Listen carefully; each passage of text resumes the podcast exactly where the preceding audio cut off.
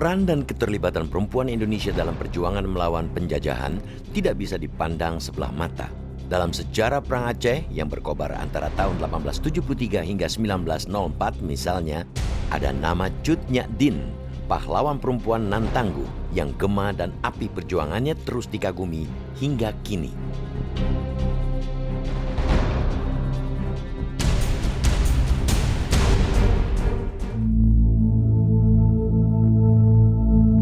Kompleks pemakaman keluarga Bupati Keturunan Prabu Geusan Ulun, Makam Gunung Puyuh. Di lokasi yang berjarak sekitar 500 meter dari pusat kota Sumedang, Jawa Barat inilah, lebih dari 110 tahun lalu, tubuh Cut Nyadin dimakamkan. Cut Nyadin dibawa ke Sumedang pada 11 Desember 1906 dalam status sebagai tawanan titipan pada Bupati Sumedang, Pangeran Surya Atmaja. Dalam kondisi tubuh yang telah rentah, dan menderita penyakit encok dan rabun, pahlawan Perang Aceh ini harus menjalani masa-masa akhir hidupnya di sebuah tempat pengasingan. Dan sudah remaja memerintah itu memohon untuk supaya Cut Nyadin ini uh, di, tidak dibuang keluar apa, uh, jauh dari Sumatera. Jadi pada saat itu diminta untuk uh, dialihkan ke Sumedang. Dan di sini kita, ya, beliau ditempatkan, dititipkan kepada keluarga Eh, karena Junadin itu seorang ulama ya, perempuan ustazah juga mungkin dititipkan kepada keluarga kaum. Saat dibawa ke Sumedang, tak ada harta yang bisa dibawa pejuang renta itu. Selain sehelai baju lusuh yang menempel di badan, tasbih, dan sebuah periuk nasi dari tanah. Menurut juru kunci penjaga makam Cutnya Din, Dadang Rusnandar Kusuma, akhir masa hidup Cut Nyadin di Sumedang dihabiskan di rumah Haji Sanusi, kakek buyutnya. Cut Nyadin dibuang ke Sumedang pada tahun 1906 yang mengantarkan ke sini jenderal Belandanya sendiri bernama Van Hertz dan diterima oleh Bupati Sumedang oleh Pangeran Arya Surya Atmaja. Oleh Pangeran Arya Surya Atmaja, Cut Nyadin diserahkan kepada Kiai Haji Sanusi seorang ulama besar Masjid Agung Sumedang untuk merawat Cut Nyadin. Tapi Cut Nyadin ke sini dengan seorang pengawalnya bernama Tekunana, umurnya 15 tahun.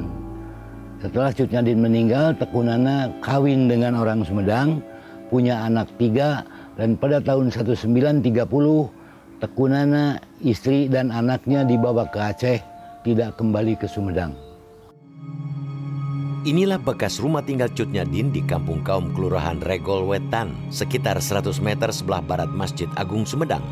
Di sinilah dalam tubuh sakit-sakitan, Cut Nyadin menghabiskan sisa umurnya dengan mengajarkan berbagai pengetahuan agama Islam yang dikuasainya. Memang mata sudah tidak bisa melihat baik gitu, dengan baik ya. Dan kondisi fisik sudah sering sakit-sakitan gitu. Itu.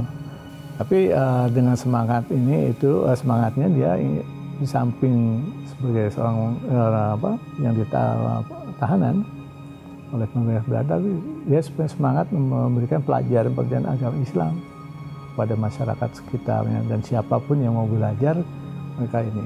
Dan Cutnyadin di sini hanya bisa ngobrol dengan pakai bahasa Arab. Karena Cutnyadin tidak bisa bahasa sini, orang sini tidak bisa bahasa Aceh. Karena dia menjadi seorang ulama yang nyambung itu pakai bahasa Arab. Yang Alhamdulillah yang orang tuanya dulu belajar ngaji ke Din, anak-anaknya itu jadi orang yang berguna, berbakti kepada bangsa dan negara. Itu hikmahnya dari Din, ya. barokahnya dari Din, mujizatnya dari Allah Subhanahu wa taala. Selama menjalani hampir dua tahun masa perjuangannya di Sumedang, tak ada warga di wilayah ini yang mengetahui bahwa perempuan tua itu adalah seorang bekas pemimpin perang yang sangat disegani. Masyarakat Sumedang hanya mengenalnya sebagai Ibu Perbu, yang berarti ratu atau orang suci, nama panggilan yang diberikan oleh Pangeran Arya Surya Atmaja. Barulah bertahun-tahun setelah wafatnya, masyarakat mengetahui bahwa sang Ibu Perbu adalah Cutnya Din, harimau betina dari Tanah Rencong meninggal tuh dua tahun kemudian ya setelah itu meninggal beliau tuh dan dimakamkan di uh, salah satunya di kompleks pemakaman Gunung Puyuh makam keluarga kita. Cut Nyadin meninggal pada 6 November 1908. Pahlawan perempuan itu dimakamkan jauh dari tempat kelahirannya tanpa upacara kebesaran dan dihadiri para pelayat yang tak mengenal siapa dirinya.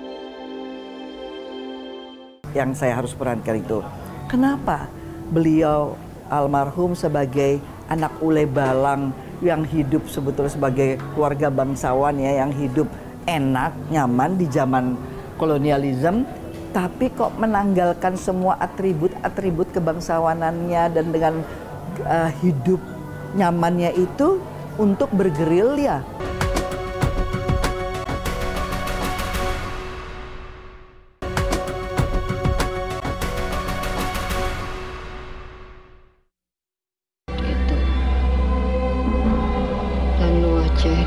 Tahun 1988, api dan gelora perjuangan Cut Nyadin pernah diangkat dalam sebuah film drama epos berjudul Cut Nyadin. Film epik legendaris yang disutradarai Eros Jarot dan dibintangi Christine Hakim ini memenangi penghargaan 8 Piala Citra dan menjadi film Indonesia pertama yang ditayangkan di Festival Film Cannes pada tahun 1989. Saya itu ngumpulin buku sampai kalau nggak salah 60 buku kemudian 12 yang saya jadikan apa pegangan, tiga atau empat waktu itu ya yang jadi esensial yang harus. Kenapa saya kok milih Cut Nyadin? Saya melihat bahwa juangan Cut Nyadin itu luar biasa ya. Bayangkan dia manusia tanpa kompromi. Dia rela untuk meninggalkan ke apa status dia sebagai ningrat ya dan bertempur sampai titik darah penghabisan. Sikap kepahlawanan ini ya yang juga di sisi lain ya mengangkat semangat para perempuan di Indonesia itu kan perlu. Perang Aceh tercatat dalam sejarah Indonesia sebagai salah satu perang terlama yang dihadapi rezim kolonial Belanda di wilayah Nusantara. Perang Aceh terjadi secara bergelombang dan melahirkan banyak pahlawan. Dalam gelombang demi gelombang perlawanan inilah nama Cut Nyadin tampil menjadi salah satu tokoh pemimpin perang melawan tentara penjajah Belanda. Tidak ada satu manusia pun pada saat itu yang tahu siapa itu Cut Nyadin. Catatan sejarah juga terbatas. Jadi satu-satunya yang saya minta uh, informasi saya dan minta dibimbing dan dituntun adalah justru oleh yang menciptakan Cut Nyadin itu, ya Tuhan. Tuhan yang menciptakan Cut Nyadin. Cut Nyadin bukan tokoh fiktif gitu loh, bukan uh, ya kan itu tokoh ya, yang uh, hamba Tuhan gitu kan, yang memang sudah uh, menjadi bagian dari skenario nya Tuhan. Jadi saya selalu merasa bahwa terlibat dalam pembuatan film sejarah itu sama juga merekonstruksi skenario Tuhan. Cut Nyadin lahir di Aceh Besar pada tahun 1848 dari keluarga bangsawan Aceh. Ia merupakan putri Uli Balang Empat Mukim, Teku Nanta Sautia. Pada 1862, Cut Nyadin dinikahkan dengan Teku Cek Ibrahim Lamka, putra dari Uli Balang Lamka 13 yang akhirnya meninggal dalam pertempuran melawan Belanda. Kematian suaminya ini membuat Cut Nyadin marah dan bersumpah akan memerangi tentara Belanda sampai hancur. Dua tahun setelah kematian suami pertamanya, datang lamaran kepada Cut Nyadin dari salah satu panglima perang Aceh bernama Teku Umar. Awalnya Cut Nyadin menolak lamaran ini. Namun karena Teku Umar berjanji mengizinkannya bertempur di medan perang, Cut Nyadin akhirnya menerima pinangan Teku Umar. Mereka menikah tahun 1880 dan dikaruniai seorang putri bernama Cut Gambang. Bersama Teku Umar, Cut Nyadin mengobarkan jihad visabilillah atau perang di jalan Tuhan untuk mengusir para kafi, sebutan untuk tentara penjajah Belanda kala itu. Yang saya harus perankan itu, kenapa beliau almarhum sebagai anak ule balang yang hidup sebetulnya sebagai keluarga bangsawan ya yang hidup enak, nyaman di zaman kolonialisme tapi kok menanggalkan semua atribut-atribut kebangsawanannya dan dengan uh, hidup nyamannya itu untuk bergerilya jika kita ingin berjuang, ingin melepas dari belenggu kekuasaan yang sewenang-wenang, kita harus melawannya dengan tanpa ragu-ragu dan tanpa setengah-setengah. Jangan kalau miring begini nggak mau, lebih baik tumpah aja sekalian, mati berkalang tanah. Nah itulah yang saya ingin sampaikan bersama Eros bahwa cutnya di cerita tentang jika ingin melawan bebas dari penindasan cuma satu jalannya jangan tanggung-tanggung pada saat perang berkecamuk Teku Umar sempat dicap sebagai pengkhianat karena menjadi komandan unit pasukan Belanda pasca penyerahan dirinya beserta 250 anggota laskarnya di Kutaraja pada tanggal 30 September 1893. Tuduhan bahwa Teku Umar berkhianat ini belakangan tidak terbukti. Bukan saja karena langkah Teku Umar bergabung dengan pasukan Belanda, sebenarnya hanya sebuah strategi untuk mempelajari taktik militer Belanda. Namun, juga karena pada akhirnya Teku Umar dan pasukannya belakangan kembali bergabung dengan para pejuang Aceh sambil membawa serta senjata dari markas militer Belanda. Strategi Teku Umar ini di kemudian hari sukses menjadi kunci beberapa kali kemenangan rakyat Aceh dalam bertempur melawan pasukan Belanda. Belanda yang sering kalah akhirnya menerjunkan pasukan khusus Marsose dan menyebar informan untuk membaca peta perlawanan pejuang Aceh. Mereka memburu dan membantai para pejuang Aceh tanpa ampun. Hingga pada 11 Februari 1899 dalam satu serangan di Melabo, akibat sebuah pengkhianatan, pasukan Tengku Umar dijebak dan suami Cut Nyadin ini tewas tertembak. Teku Umar kita ketahui adalah uh, seorang uh, tokoh yang uh, pertama-tama berusaha bekerja sama dengan Belanda, tetapi kemudian setelah mendapatkan pengetahuan dan terutama senjata, dia melawan Belanda gitu, dan kemudian dia gugur ya pada 1880-an. Nah, kekosongan itulah yang kemudian diisi oleh Cut Nyadin. Pasca meninggalnya Teku Umar, Cut Nyadin mengambil alih tampuk kepemimpinan perang semesta rakyat Aceh.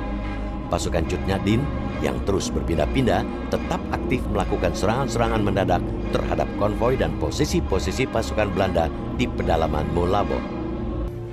Itu bahkan pengikut-pengikut Cut Nyadin sendiri itu rela mati untuk Cut Nyadin. Gitu. Eh, sifat pantang mundurnya menyebabkan dia menjadi sangat distintif di dalam sejarah nasional. Gitu.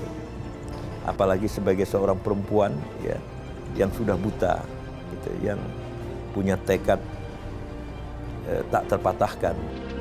Tahun 1901, pasukan Cut Nyadin sempat hancur dan jumlah pasukan menyusut drastis. Namun hal ini tidak menghentikan langkah perjuangan Cut Nyadin.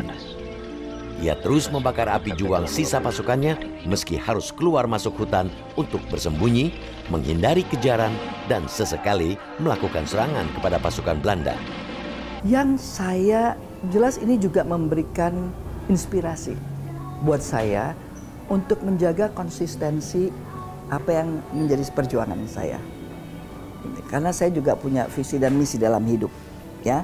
Kita harus konsisten, kita harus konsekuen, dan itu harus dijaga. Dan memang untuk menjaga konsistensi dan uh, konsekuensi itu ada konsekuensinya yaitu adalah uh, pengorbanan yang juga harus dilakukan. Itu kan tempatnya terjal sekali. Dan saya kalau ke sana tuh lewat tali yang kecil aja gitu. Kita pegangan gitu. Ini perempuan dengan segitu yang sudah agak renta masih mau uh, apa keluar masuk hutan. Itu kan satu sikap yang luar biasa dan keduanya dia juga ketegasan memimpin dan ketegasan untuk tidak menyerah. Ketika senjata tidak lagi bisa dimanfaatkan karena kalah ya secara teknikal dengan senjata. Nah, ulama-ulama kemudian menciptakan ideologi perang melalui rumusan-rumusan keagamaan. Itulah yang disebut dengan hikayat perang sabi. Nah, hikayat perang sabi itu adalah isinya menyatakan bahwa perjuangan ini, perjuangan melawan Belanda itu adalah perjuangan suci, bahwa dunia itu tidak ada artinya, bahwa kalau kamu gugur, ya, itu kamu akan mendapatkan hal yang jauh lebih baik daripada yang kamu peroleh di dunia gitu. Kemudian menjadi motivasi perang bagi rakyat Aceh. Pengaruh hikayat perang Sabil yang mendarah daging dari generasi ke generasi di hati banyak masyarakat muslim Aceh ikut membakar semangat Cut Nyadin dan anak buahnya untuk terus bertempur melawan pasukan Belanda. Cut Nyadin tetap melanjutkan perjuangan. Ya, walaupun Belanda tambah hebat ya, kuat Belanda tambah hebat, dia tetap berjuang. Sampai sampai akhirnya para pembantunya sudah nggak tahan lagi.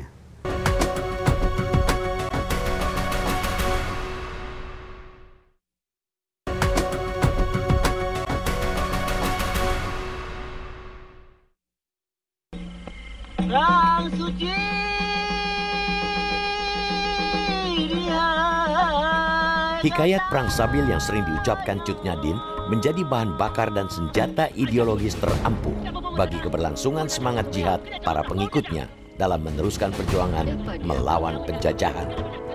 Lebatnya hutan rimba, curam dan terjalnya tanah berbukit, teriknya panas dan derasnya hujan seolah bukan halangan bagi Cut Nyadin untuk terus bertempur menghadapi pasukan Belanda. Seorang Cut Nyadin adalah um, kolega batin dari seorang uh, Diponegoro. Ya? Um, jadi fundamental dari sistem kolonial adalah kekerasan dan ada satu sistem kekejian, ada satu sistem di mana um, ya adat istiadat dan wilayah dan wilayah pedalaman mengalami salah satu total war yang sangat merugikan dan sangat tidak bisa dilupakan. Dan ada semacam ranju antara orang Aceh dan Belanda dan mereka enggan menerima Belanda sebagai uh, kolonialisme yang mutlak seperti um, seorang Tuanku Imam Bonjol pernah bilang atau seorang uh, Cut Nyadin uh, pernah bilang atau seorang Diponegoro mereka tidak layak menjadi um, pemerintah sebab mereka bukan Islam. Ya, uh, jadi uh, tetap kafir. Mereka setiap hari itu melakukan patroli dan ketika terlihat ada kelemahan, pada saat itu terjadi penyerangan. Lalu kemudian mundur lagi gitu. Jadi di dalam perspektif mereka tidak mungkin mereka melakukan perang teritorial di situ. Dan satu-satunya yang paling masuk akal adalah perang gerilya. Itu itu cukup lama, ya sekitar 15 tahunan. Meski bertahun-tahun bergerilya, di tengah kondisi kesehatannya yang terus menurun dan tubuhnya yang kian renta dimakan usia, semangat Cut Nyadin untuk terus berperang melawan Belanda tak kunjung surut. Cut Nyadin jauh lebih hebat dibandingkan dengan Teku Umar gitu dampaknya mungkin ya dampaknya dari eh, apa kerugian Belanda mungkin lebih besar diakibatkan oleh perlawanan Teguh Umar dibandingkan dengan eh, Cut Nyadin.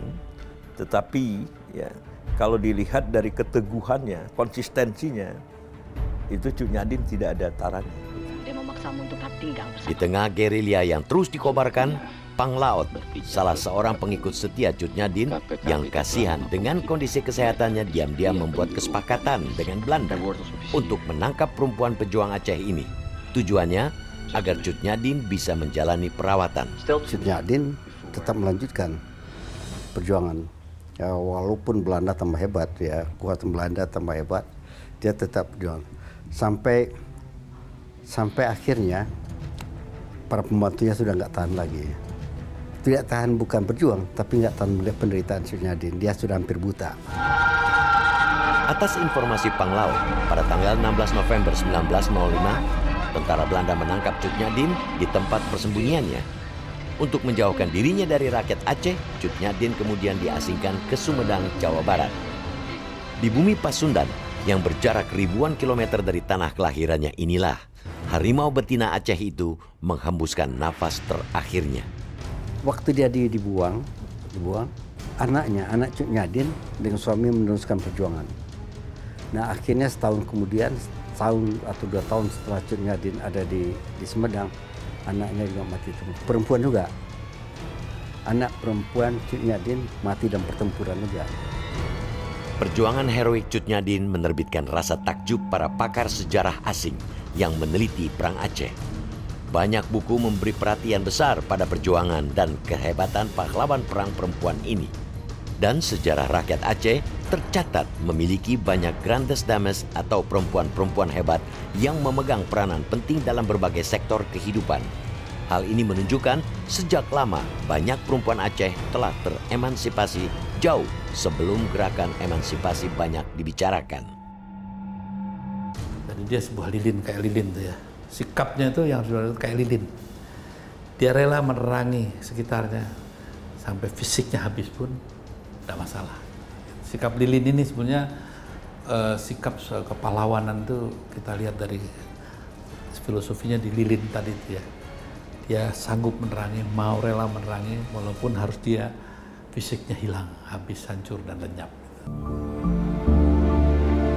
Pada akhirnya, kisah tentang perjuangan dan kepahlawanan Cut Nyadin adalah sebuah epos tentang seorang pemberani yang menolak tunduk dan memilih mengorbankan hidupnya untuk menjadi lilin bagi masyarakat yang dicintainya. Dan kepada sosok sepertinya lah, kita, generasi yang pernah dibela dan diperjuangkan kemerdekaannya, berutang jasa dan kebaikan.